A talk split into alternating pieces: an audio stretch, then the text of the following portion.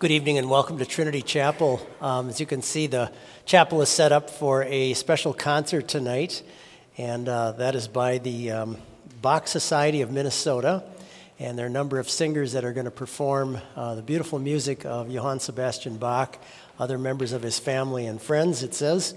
And um, uh, that will be at 7 o'clock. You, you are required to have tickets to come to that, however. I believe students have a pass with your ID but uh, the uh, others, uh, there are tickets required for that, and those are available out in the narthex.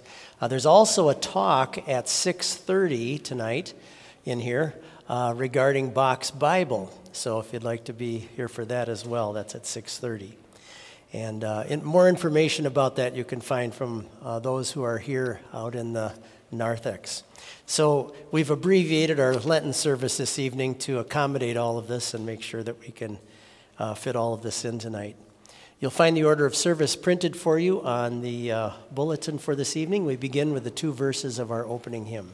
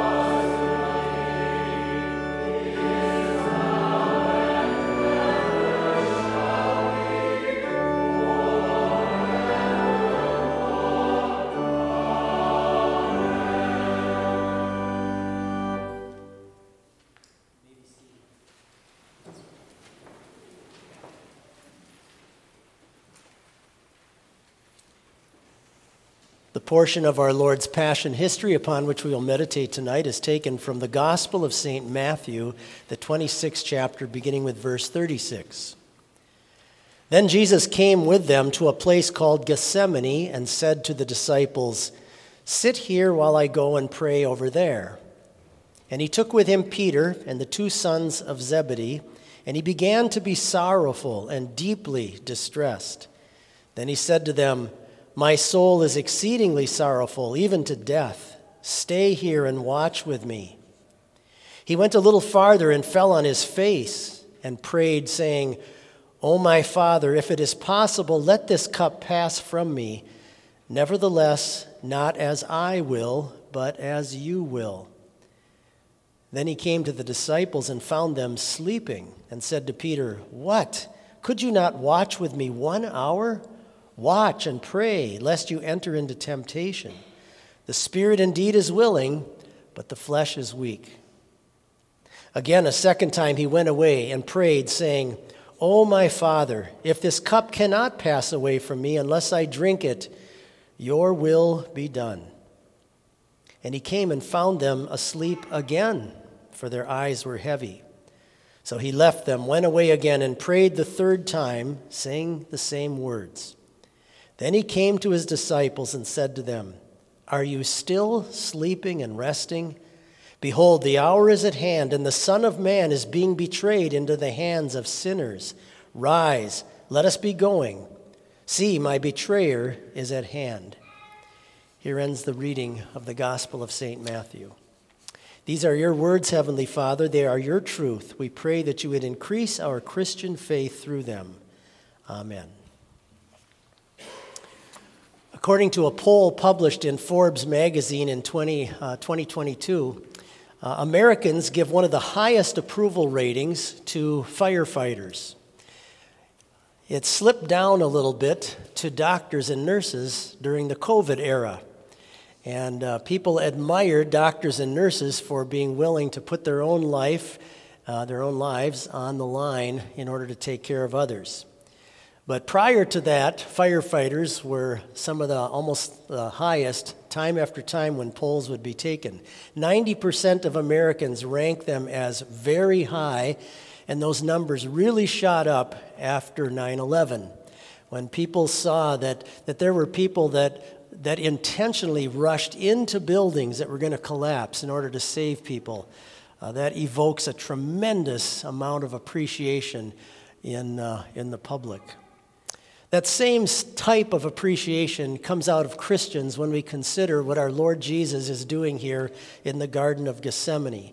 That he specifically, intentionally heads into battle on your behalf and on my behalf. He seeks out the danger of having to be crucified and having to pay the ultimate price for our wickedness and our sinfulness. His di- divine omniscience the fact that he knows all things is well aware of what is coming for him. And the Old Testament scriptures, which he himself, the Son of God, helped to lay out, the Old Testament scriptures had prophesied time and time again. It was very clear exactly what would be coming for him.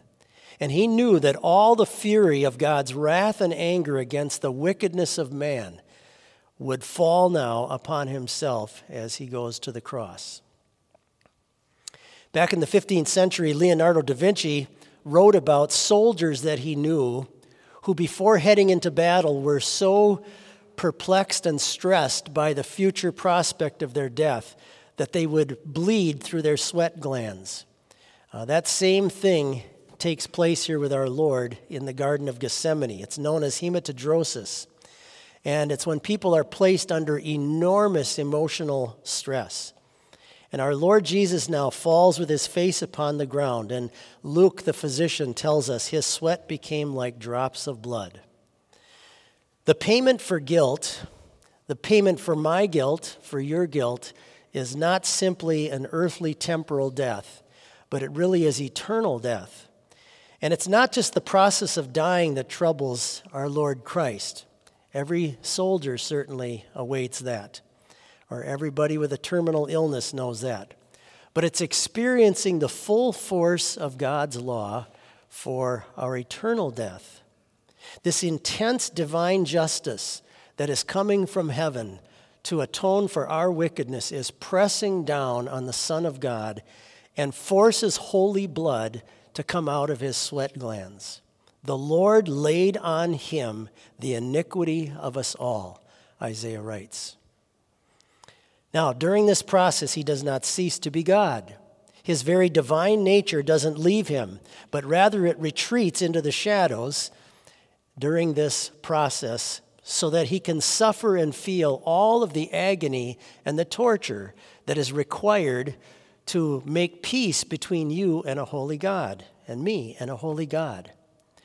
Your sin, you know very well, is not a fantasy. My sin is not a fantasy. My conscience, just like your conscience, knows how real it is and how stinging it can be inside of us when we think back on things. And so, what needed to be paid was not a phantom payment for our sins, it had to be a real death. It had to be a real, uh, real amount of blood that had to be shed in order to pay for our sins. In Old Testament times, with many of the sacrifices, as people brought lambs and goats before the priest, they would place their hand on the top of the head to show the transfer of their guilt onto this victim animal now that would have a machete placed on its neck and suddenly have its life struck and taken away. Here is our Lord Jesus with the machete on his neck the night that he goes into the Garden of Gethsemane. And so, for comfort and support, he turns to his disciples. He turns to the very ones that he has been with now for the past three years. And sad to say, they fail him. Three times he goes off to prayer and comes back, hoping to find them awake and supportive with him, but he finds them sleeping. Think of the strange irony, the juxtaposition that's happening here. You have the Son of God taking the very sins of these lazy disciples on himself so that they could someday go to heaven. He's bearing all of that on himself, and he comes back and finds them sleeping time and time again. And I always think, as they were in the garden with him and he went off to pray, what light-hearted conversations did they possibly have before they took these naps? What things were on their mind about their lives before, uh, before all of this interaction with Christ takes place? But before I shake my head at them, I need to take a good, strong look at myself. I need to look at my own life and how I view many things and how casually I can take my sin in my life and how casually I can treat the judgment that I really deserve from God and act like it's no big deal. I think of all the things that can dominate my time and my energy, things that are trivial and irrelevant, and how easy it is for me to be tempted to think, oh, another sin of mine? I can throw that on Christ. It's no big deal. It's so easy for me to minimize my wickedness and my guilt before God. You know, many funeral directors, I've talked to a number of them through the years as a pastor, many funeral directors have jokes about death and dying. Some of them are pretty good. But at the same time, when their own personal death comes upon them, it's no joke suddenly. It's very easy for us to frivolously talk about and treat Judgment Day as something that's, that's really no big deal and even make jokes up about it. That somehow God is upset with us and things like that. But when the moment comes to really have to face what that would be like, that's a whole different matter. Thank God, thank your God, that his son did not take our sin so lightly and did not take it so casually. That even under the burden of all of our guilt and the, the pending destruction to his own body that was coming for him, things that he now willingly goes into, he never once deviates from his mission. He never strays from it. He remains faithful to what his father knew had to be done to make payment for our sins. So that I could stand here tonight in front of you and announce from heaven that all the guilt in your life, all of the sin in your life, all of the things that would have kept you out of heaven have been paid for by the holy blood of the Son of God. Think what of a refreshing, wonderful doctrine that is in the scriptures. And right here, we are at the central point of what all of Christianity ultimately is about. And that is that our Lord is atoning for all of that guilt in us. We who are the beneficiaries sometimes can act like this isn't a big deal. But that doesn't change Christ's resolve at all. It's a great passage where Paul says, While we were still sinners, Christ died for us, the righteous for the unrighteous to bring us to God. Christ didn't wait for you and me to have the right attitude. He didn't wait for us to make changes in our life. He didn't wait for us to somehow uh, try to come up with a little bit better way of living toward God. He didn't wait for any of that. He took you and me at the, at the depth of our sin, and He still went to the cross. While we were sinners, Christ died for us, the righteous for the unrighteous, to bring us to God. What a beautiful message. Now, we may learn to appreciate what He has spared us from. Hopefully, we'll never, ever know at all what that would really be like. To think what Christ has come to spare us from. People who have actually been spared from fires when they, when they later realize what it did to the person, maybe the fireman that had to rescue them, and the things that they suffered, their appreciation for that grows tremendously. We like to think that we do appreciate what Christ has done for us, and certainly in faith we do. But just imagine when we finally go into heaven itself, what our appreciation for that is going to be like. And so may we, even now in our Christian lives, live out lives of gratitude and appreciation for this marvelous grace of our Savior, where He intentionally puts Himself in the way of God's justice so you and I would never, ever feel what that's like. What a blessed place to be in in that faith. Amen.